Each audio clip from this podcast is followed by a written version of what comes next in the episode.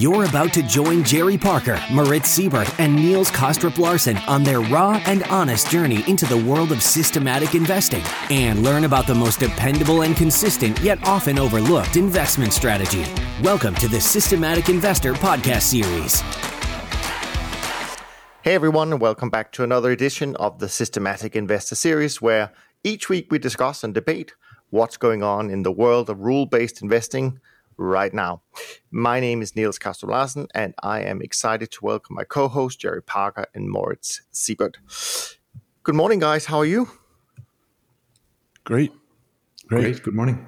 Great, great, great. Well, it is Sunday today, so it's a relaxing, uh, relaxing start to the or end to the weekend. I hope. Um, so interesting week, I thought. Uh, in some ways, uh, some interesting moves in in some of the bigger asset classes. I would I would say. So, um, what what was your sort of experience observations uh, when you look at your portfolios this uh, this week, Moritz? How about you? How how's the week uh, been for you? It's been a rates driven week, right? Yeah. Uh, above anything else, so um, uh, we've actually uh, made some money from being short T notes, US rate, US bonds, and um, and lost a bit on the JGBs and uh, and the Bunds and some of the other German bond markets. Uh, but but overall, a slightly positive week. Um, other than rates, you know, a bit of losses from the equities, but offset partially with gains from some of the energies. Um, pretty normal trend following week, really. Yeah, I agree. I mean, we've certainly seen the same the same moves on on our side. Uh, you know, uh, fixed income in the U.S. doing well, pretty flattish in Europe. Um, energy doing well, and uh, some of the currencies actually doing doing okay. Uh, and and and a little bit of profits from being short some of the European equity markets. So uh, so yeah, so far so good. Um, what did you notice uh, this week from from more the maybe the the trading side of things, uh, Jerry? Interesting markets breaking out, perhaps. I think we we know which market we're thinking of here. Yes, we're finally got our natural gas breakout that's to right, the upside. Yeah. So that's something different we haven't seen in a while. Uh, maybe it'll keep going. It had a blast off and small little setback. Uh, was happy to see the dollar trade looking better in uh, yeah. a rally there. Most of the markets that we trade, the, some of the currencies are uh, finished near their lows. Um, individual stocks, I don't uh, really trade the indices anywhere, sure. anytime, yeah. any place. The individual stocks, they hung in there. They're not bad. Okay. They're all pretty close to their highs. Uh, and um, you know, the some of the U.S. interest rates were definitely in a definable downtrend, and some had rallied, and so the 30 year and the 10 year making new lows, and some of the European rates looking like they may turn into a downtrend as well. Uh, those yeah. bonds and notes, and so yeah, there's some hope there that we'll get that um, much. Uh, everyone knows this is the obvious trade. I'm a little skeptical just because of that, but you know I'm going to go with the trend. So sure, that's good. sure, sure and and we're not the only ones going with the trend. I think there was a headline out that there's like the biggest short position in U.S. fixed income futures at the moment ever on on record. So uh, so clearly, a lot of people, um, you know, trying to at least hedge some of their exposure. And, and I think sometimes people forget. We talk a lot about stocks, but I mean the bond markets are something like you know ten times or more bigger than than equity markets worldwide. So it's it's an important asset class, but uh, and and it'll be interesting. I mean, I've been talking a little bit about lately about sort of this correlation between fixed income and and equities, and how for the past ten years, since the financial crisis, it's been unusual because it's been for the most part, something like 87% of the time, it's been negatively correlated, which is great if you're running some kind of risk parity strategy or whatever. But if you're looking for protection, then people ought to know that you know if you go out 50 years or 100 years or even 200 years,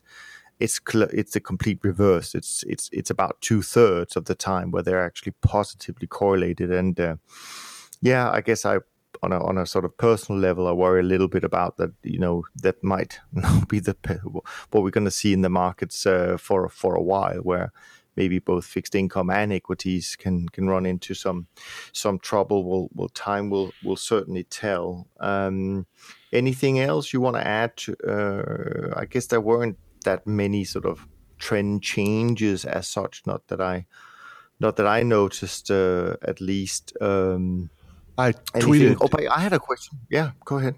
I tweeted uh, a rude comment about uh, sugar, the sugar rally, and maybe the vol had been going up for a while, and I thought hit some key uh, levels on the upside, and maybe the vol targeting CTAs got in there and maybe ran up sugar and coffee this week. But then someone kind of corrected me on Twitter saying it has something to do with uh, the Brazilian elections or something. So um, Okay.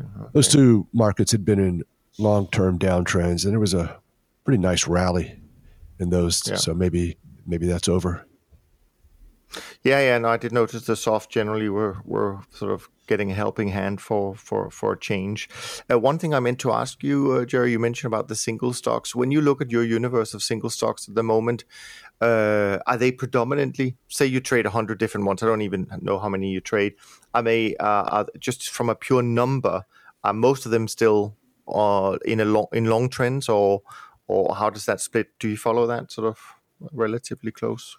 I do. I follow it closely. I go through and analyze that once or twice a week. And Okay.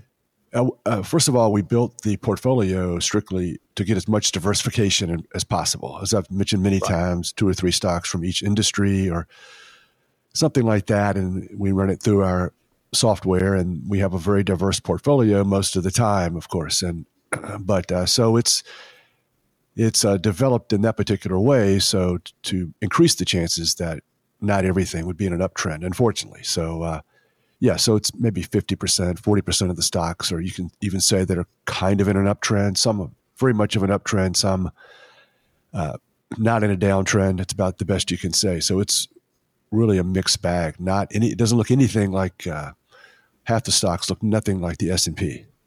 Right. May I ask, Jerry, are you trading US stocks only or global? global, but just a few yeah. ADRs. Uh, but I really can't tell the difference. Uh, we're just so used to looking at each in all the different markets individually and separately that um, there. I also tweeted an article this week about commodities and about how no one looks at commodities and says, you know, what are commodities doing? That's a crazy question because there's so many different ones. They're they all have different patterns, and I, I look at the stocks in the same way. I try to stay away from the constant drumbeat that the market is doing so and so. Exactly. There is no the But on the short side, are you able to go short the single stocks or do you have to go short the indices? No, we short the single stocks. Um, Okay. yeah. Okay, cool. Well, I mean, um, just on sort of a, on on a regular update, uh, sort of from from my trend barometer point of view that I track uh, for for diversified portfolio, it finished actually a little bit, uh, you know, above neutral zone uh, this week, and I I, I sense that the industry is off to a, a, positive start for uh, October after a pretty neutral finish uh, in September. But let's uh, let's jump to some of the other tweets that you've been been uh, tweeting this week because I think some of them are also relevant for uh, for sort of the news flow that uh, we've all uh, noticed uh, this week. There's a lot of interesting articles going around. So uh, why don't we jump into um, to your top tweets, Jerry? Well, you know, certainly most of the people follow me, they're interested in trend following, as am I. So the most popular liked tweet this week had to do with um, the Cliff Asness interview. Fascinating interview. He's really fun to listen to, really smart, uh, very unique. And um, he has blocked me on Twitter, so I'm, uh, maybe I'm making a pitch that he unblocks me. But short of that, Let's I, hope so. yeah, I do admire him and like him. And uh, people seem to really be concerned, um, you know, like all of us trend followers, we want it to work. And is it still working? And I get a lot of positive responses whenever I tweet something from someone or from myself that makes people think, yes, trend following still works. It's still fine. And um, so the he was asked a question about Winton and they're de-emphasizing trend following, and he said, basically he felt like it was just a response to competitor pressure from people who mm-hmm. tra- who trade trend following and charge less than he does. And he says, "Blame it on me. I'll be happy to take the blame." And uh, so people were very happy to hear that that Winton may might not be de-emphasizing trend following because it may not. They don't think it's going to work in the future. It's more of a business situation of, especially, everyone feels the the need to figure out a way to keep the incentive fee going. And the way the mark the industry has been moving is that if you want to charge an incentive fee, you have to have less trend following. Yeah, what did you make of the article? I haven't. I have to admit, I haven't read it in details. I've only seen the headlines more. It's what what did you make of it? It's it's obviously a big topic uh, um, that um, that that Asness uh, touched on this week again. Yeah, it's been a great article. I read it, uh, and like Jerry, I enjoy the way that that he talks. It's uh, you know, it's it's uh, he speaks in a funny way. Um, as far as the, the, the trend following not working or working is concerned, I mean, he he also said that well, you know, they've reduced Winton. That is, they've reduced the allocation in their uh, larger fund, but they still have a lot of money in trend following. It's not that they're saying it's no longer working, right? Because if they said is really no longer working, then the allocation should be zero. But that's not the case as far as Winton is concerned. And also, they've uh, also spun out um, a standalone fund that's tracking their trend system only. Um, so, yeah, I think it, it is a business decision. Um, given the uh, the fee environment and um, just you know the number of products which are out there already that offer good trend following strategies for very competitive flat fees. Yeah, I mean, I, I know we probably have different opinions on this. I'm not a big fan of flat fees, uh, to be perfectly frank. Um, I don't see any benefit for investors to uh, invest in a flat fee product because there's no incentive for the manager to do well. It's just a matter of size, really. And, and I agree with um, that. Sorry to interrupt. I agree with yeah. also, and we spoke about that, right? But yeah. we, you and I, and, and Jerry, we're not the say the average investor out there. I think for many investors, that's exactly what they want, right? They they like it. They like it that it's a flat fee UCITS or 40 Act type of fund. And I, you know, I think it's good that those products exist and they offer an opportunity for people to invest. We're not saying, and I'm certainly not saying that's the best, possibly or certainly the best way to do it. Yeah, no, I agree with that. I think it is good that they that there is this opportunity uh, for for people to do so. But I, um, you know, when it comes to this this thing about does trend following still work, etc., etc.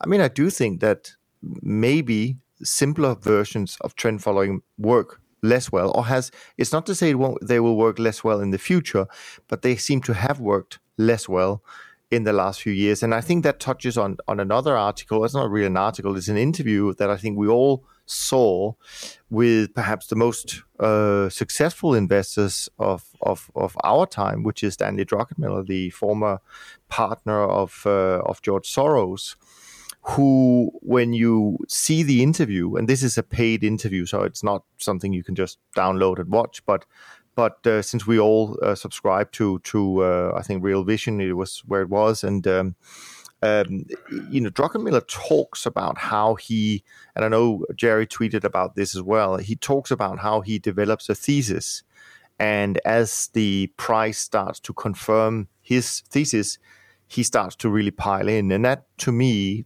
sounds like trend following. so, so, uh, so I got even more curious when I heard that part of the interview and and what it led to and which may tie in with this thing about you know does trend following still work was that he commented on that for the first time in in, in his career he saw um, he saw some changes. He saw changes in the way the markets were behaving due to algos. And i don't mean algos like trend following which is really just simple rules.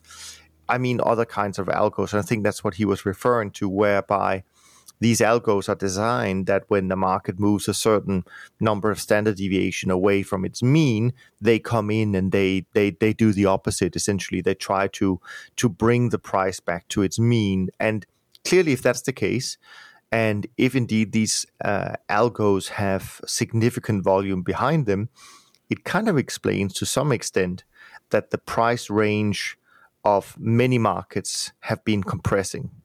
At the same time, we know that the volatility has been compressed over the last few years, not just in equities, where we have seen it very clearly, uh, you know, with the VIX trading at exceptionally low levels last year and the beginning of this year. Um, but in, in many other markets, if you look at volatility in commodities, if you look at volatility in, in fixed income, it's it's really been going down for for a long time now. So I think maybe the the combination of these other types of strategies or algos combined with and which are probably also why the volatility of the markets are being compressed because they're keeping them in some kind of um, in some kind of range or narrow range um, so so those were the things that I picked up from that interview. I didn't see the full part of it, but um, I thought it was very very interesting because it's not something that I've been thinking about because I don't track what generally other algos are doing. But um, but he clearly does, and he feels that it's impacted his ability to um, to to to deliver the same kind of returns that people know him for. What what did you make of that uh, conversation? Um, it's been a treat to uh, to watch him uh, one evening this week. Uh, first of all, really enjoyed that interview. Um, I think if I remember correctly, what he said is um, the markets don't follow their normal rhythm. I think he he used the word rhythm or something yeah. like that. Yeah. because of the algos, because of um, people trading factors, smart beta, subsumize all all of that under algos, right? And um, um, yeah, may have a point there. He also said that when asked um, by by Barry Carroll, he asked, um, "Do you have any money allocated with a machine?" He said, "Yes, I do." Since I don't know one or two years, but those guys are under review. Let's see if they're up to something. Um, so he, you know, I, I found that interesting. So he's not not the just discretionary global macro trader. He's also allocating um, certain portion of his funds to algorithmic trading. Sure, but. I also yeah no, and and he did certainly confirm that. I mean that he was using quote unquote, you know, technical analysis. You know, which I still the way he phrased it thought of uh, as as being some kind of trend following you know rules i'm not suggesting that that's what it is but but it certainly sounded like that what about you jerry what did you pick up from from that conversation and in general from these um these two two uh, big topics uh, of the week well make a habit of reading things like this and maybe building up my own kind of understanding of what this person meant which may not be anything close to what he really meant but sure i feel like that it's a lot of the things that you guys have said, I think typically over the years, I just scoff at. Like, oh, you know, whoever is saying these things, of course the markets are changing. Of course it's different. Of course the rhythm is different. Your, your problem is you're paying attention to something other than price. Stop doing that. And so this is why trend following is so wonderful, is that no matter what's going on, our, our system, our entries and exits, our momentum trend based uh, way of doing things is going to get us in on the right side and hopefully we'll stay in, in gear and stay in the trend before it and we don't get knocked out and then we stay in long enough and we walk away with some profit. So I and also I'm sort of fascinated coming from my background and my 30 some years um, just the human desire and need to have trend plus something else. I, I need something to confirm this. Um, the quote that I tweeted was I uh, from Druckenmiller is I build a thesis, hopefully that no one else has built. I put some positions on. When these start to evolve and the momentum starts to change in my favor, then I pile into the trade. Well, okay, I, I forget the first part and I just wait to see the momentum change in my favor and I stick with it. You know, I go with the momentum. So um, I'm fam- you know, my my brand, my slogan is trend following plus nothing. I'm just always amazed mm-hmm. that the, the human brain and most smart people, they need something else. Um, and I don't really know if that's adding a lot of value other than maybe it just makes them feel better. And if, you know, maybe if Druckenmiller had a, had a worked for Richard Dennis, he would feel different. And if I would have worked for Soros, mm-hmm. I would feel different. So it's maybe circumstances, uh, but that. And I think another thing he said, um, I think this is correct, is that he said something that contradicts, I think, what most trend followers said and what I said last week is the shorts are not as good as the longs. And I believe he said he made a lot more money on the shorts. Yeah. So that was interesting. And then he did talk about bet size and in, in a roundabout way, uh, throwing on a big position when he really felt a, strong conviction. So maybe that's how you make a lot of money in shorts is uh, you know, we size True. inverse to the volatility, this uh, approach for every single trade. And he says, oh no, on this one, I really feel like we're at a high and the market's at a really overvalued and the trend is sort of going with me. So I'll really slam it on. It's, it's really way too much discretion for me. Yeah. Now that's interesting. And actually, speaking about since we often refer back to uh, AQR and their content, and they do produce a lot of great content, I did uh, hear their latest uh, podcast episode, which was actually the debate about systematic versus discretionary trading, and I, I thought that was a fascinating uh, conversation. And and and I think that the key takeaways were really, to, to a large extent, was really how. And I think they had the uh, founder of Maverick, one of the largest hedge funds, uh, on the show as well, and he basically said, you know, my analysts they may only have two or three positions, they only follow two or three companies, they they need to get to know them, you know, better than the CEO and so on and so forth. And and of course AQR comes in and say, well, you know, we do the complete opposite. I mean, we we diversify as much as we possibly can. Um, and and and but what they what what was interesting about it, they had done some kind of large study on performance and and this I think will surprise people. So their conclusion was that both type of strategies if you look at a large universe of discretionary managers and systematic managers to a large extent over different time frames the performance was not that different but what people may be surprised about to know is that the systematic guys had much less risk. And i thought that was interesting because i think a lot of people believe that when you have a human person doing it in the background that there should be less risk on that side and systems are you know can you know will end up being much more risky. But in fact the conclusion was the complete opposite. So more or less same return but the systematic guys did it with less risk. And therefore i guess you could say that the risk adjusted returns were higher and so i thought that was interesting yeah the systems yeah, very um, interesting are objective they're rule based and it's really the only way to uh, get into your portfolio lots of diversification, lots of currencies, commodities, stocks, bonds, long and short. So without the systematic approach, it's difficult to, you know, diversification is so powerful. Yeah. Yeah. Coming back to now, Druckenmiller, I mean, the fact that he's doing, or he's done 120 calendar quarters, five of them being down, right? So it's 114 up quarters. And so he's been going through all those markets. So certainly he's got a feel for risk. You know, he's doing it in a discretionary way, but you know, when you listen to uh, to this interview again, you know, he strikes me as this like he's he's taking in a ton of information, listening intensely, focusing intensely, wants to understand understand and learn all those things. And you know, when when he then says, "Okay, I'm I'm building up those small positions. So, you know, throwing arrows at the wall, seeing what sticks. And then only if it, you know, shows the, the conviction and that, that follow through, then I, then I'm going to pile into the trade. And then again, with respect to risk, he also said, if I remember that correctly, those really big trades, he's only doing in markets which are like super liquid bonds, currencies, right?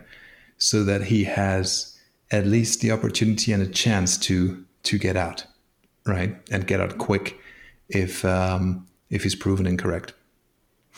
Yes, and he did say as well, and and and maybe that's an uh, you know an interesting uh, observation with regards to the point that he mentioned that he had made more money in the down years, but he also said that most of what their really big trades were in currencies. It wasn't really equities per se. And and but what you said, Moritz, is I mean, but that's what we that's what we preach in turn, trend following, right? I mean, I, as our agree. as our system, yeah, mm-hmm. as our system, systems gets more convinced and the and, and the and the uh, conviction level builds up with the signal strength, we add to that position up to a certain level, and and and he's just doing it in a different way, but the principle is the and, same. And, and I agree. So you know, we we do it in a systematic way, and I also. Um, I think uh, Jerry, I just remember that this week you tweeted uh, also an article which I found was real funny, saying um, if done properly, properly, then asset management is a twenty four seven type of job. well, I, I don't know. It definitely isn't twenty four seven for me. Um, and and that's one of the beauties of of that systematic approach, right? Just follow the price. I mean, if our systems, you know, I don't want to say become convinced, say you know they, they take on more trades, they also would pile into trades. At, at least you know, uh, on my side that would happen, uh, and increase the position size, right? And and it's just all done automatically. There's no twenty four seven uh, to that at all. Yeah, right. and the more you you know, uh, yeah, and I think there's many lots of evidence that the more you try, the harder you work. If it's discretionary, you're not going to be nearly as good as a rules based approach. And that's kind of the issue there. Uh, I'd like to reward you for all your hard work and sweat and your 24 7 and never seeing your children. But actually, the truth of the matter is, you'd do a lot better if you worked less and just followed some rules. I was listening. Uh, so I'm in Orlando this week, and I was listening uh, to uh, a podcast, um, you know, on on the way over here, and it was about thought reversals and how you deal with these things, and it's really about busting myth. And the example they used uh, was really this thing about, well, you know, a lot of people believe that the harder you work, the more successful you'll be but but the truth is that if you just ask the question is does that mean that everybody that works hard becomes successful? And of course clearly the answer is no. So so uh, so i agree with that uh, moritz uh, that you know this doesn't have to be a 24/7 you know uh, you know work um, situation in order to be successful in uh, with your investments. And and and and and and going on from there and this whole and I, I heard another great interview uh, this week um, with, with with Tony Robbins, who who obviously have been interviewing uh, some of the most successful uh, investors in the world um, when writing his uh, latest books, and um, and it's very clear that uh, you know a lot of their strategies, uh, their success was based on true diversification, true diversification over asset classes and within asset classes and when you do that, it it actually takes, I think, less time to have a successful or run up a successful portfolio than if you want to, you know, get every single tick out of just trading the S and P. That's that's definitely a twenty four seven or twenty four five, uh, you know, work situation unless you are fully autom- automated. So so sometimes it's it's not intuitive that you can become very successful, also as an investor and actually don't have to spend that much time on your portfolio as a whole. So interesting. Now, it wasn't always it wasn't all good. I think in the press this week, I, I think there was another article you tweeted about which I didn't read either, which something to do with the 200 day moving average. Can you uh, can you uh, pick that up, uh, Jerry? And and uh, what was that all about? Yeah, it was an article in the Min Barron's, and mm-hmm. the title of the article was the 200 day moving average doesn't uh, no longer works. A market timing tool that no longer works. I've often wondered i've been a little uh, unsure what is market timing. And then because uh, one guy will write an article on monday that market timing doesn't work. And then on friday he's extolling the virtues of trend following. So I, okay so it's not the same thing. So i think this article really helped me focus on what do these people mean by market timing. And I think what they mean is um, an indicator that tells you now's the time to get out. It's not a system. A system has an entry, mm-hmm. a system has an exit.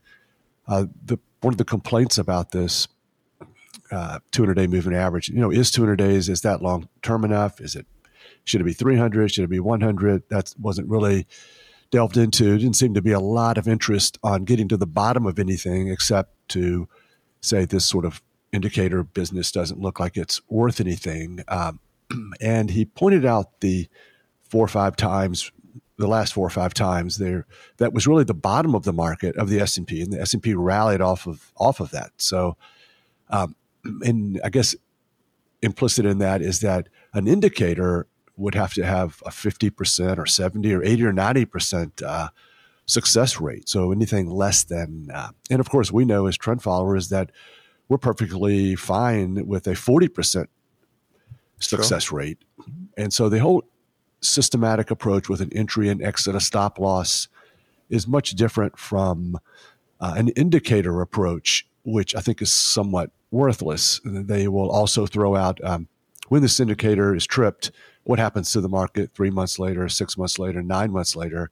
And we're going, what are mm. you talking about? Uh, where's your exit? You know, we, that was a maybe a sell signal. Where did you get out? And it's just two different ways of looking at the markets, both seemingly to be s- similar and maybe technical in nature or moving average in nature, but it's uh, really different. And the the disappointing thing about the article was there was no attempt to educate or get to the bottom of the benefits of uh, using moving averages. And, and in fact, uh, one of the quotes in the article was um, this is not enough data to say that this doesn't work any longer or moving averages doesn't don't work any longer.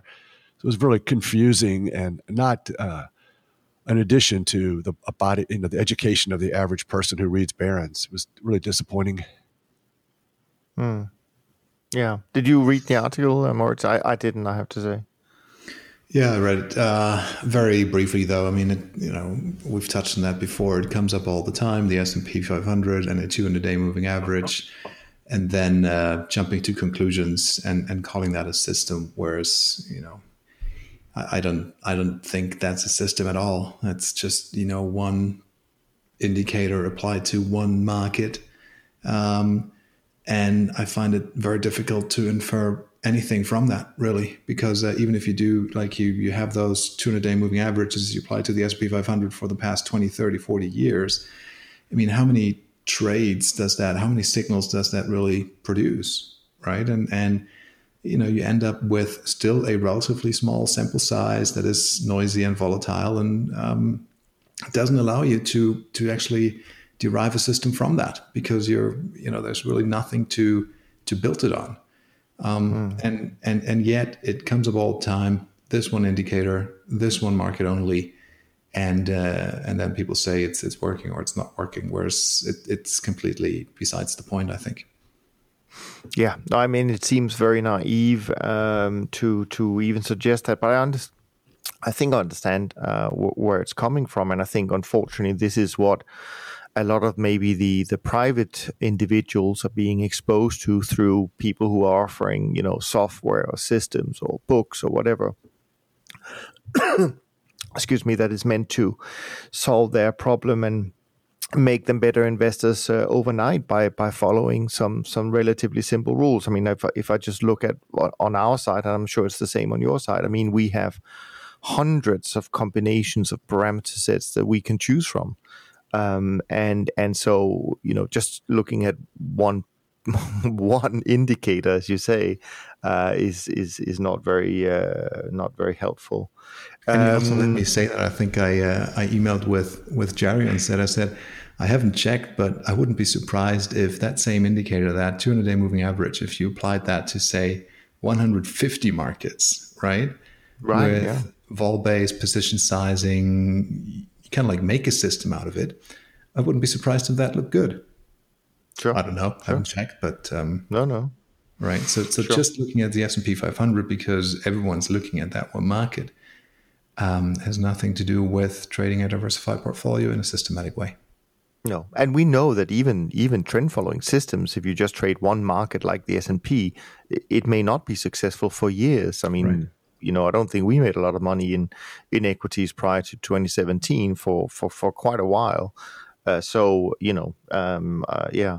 Let's jump to just to see if there's any questions we we we can uh, quickly answer this week. I um, I've got uh, on my side um, got a couple of questions. Um, there is one's uh, one from uh, and and I hope I pronounced it correct, but Mohit, um, and um, it's about moving averages strategies and maybe maybe we want to do that next week. Uh, it's a little bit more expanded question, and it is uh, focused on many different things. Um, and and maybe I should just say, Moit, that none of us actually trade moving average systems, but we will try and attempt to to answer that for you next week. So we do appreciate the question. But I did get a shorter question from from Barry, and uh, this is actually a specific question for you, Jerry, um, and it's pretty straightforward.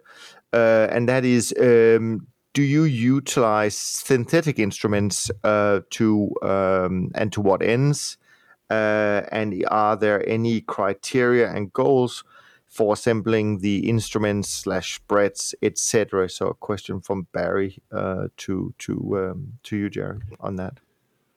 I have looked into uh, these uh, synthetic spreads, crosses. Um, I'm intrigued by these. I think that it's uh, worthwhile to look into that and maybe trade in a selective basis. I believe that um, my initial idea was just to say, hey, wait a second, if um, sterling yen and euro Swiss, or if they can be a trade, what about uh, euro gold or gold euro or silver gold, a spread or a synthetic or whatever? And these relationships, will they trend? Uh, and of course, the goal always is the same diversification. If I trade gold right. and I trade silver, and I trade the gold silver spread, what sort of diversification is this adding to the portfolio? Because I'm going to use the exact same system, same entry, same exit on all the markets, on the spread, on the synthetic, whatever you want to label that, label it. Um, and so, how is this helping my diversification? Yeah, I mean, I've got two thoughts on that. Uh, one is I would say to uh, to Barry, you might want to listen to the episode or the interview I did uh, with TransTrend, uh, Harold de Boer. They trade synthetics, um, but he also commented on that they might probably or they are or, or doing less of that now. Um, so you might want to listen to that episode. It's one of the more recent ones uh, from this spring. Um, so they have some experience in in that. Uh, and incidentally, it's quite interesting. You mentioned this synthetic. If you combine other things, I mean, I was just picking up uh, uh, this this uh, weekend. I noticed that, uh, for example, oil oil measured in renminbi is up forty seven percent this year alone since February. Forty seven percent. so so there are trends when you start combining some of these things that's for sure. Um, but you know another thing i picked up which is completely unrelated to what we talked about before but in terms of trends i mean people say okay markets are not trending but this week i think uh, oil hit um, you know tripled since the low in february 2016 um, so clearly markets uh, do move uh, regardless of what people might uh, say um, anything on your side, uh, Moritz, you wanted to to add on that? No, nothing to add really. Okay. No. Okay.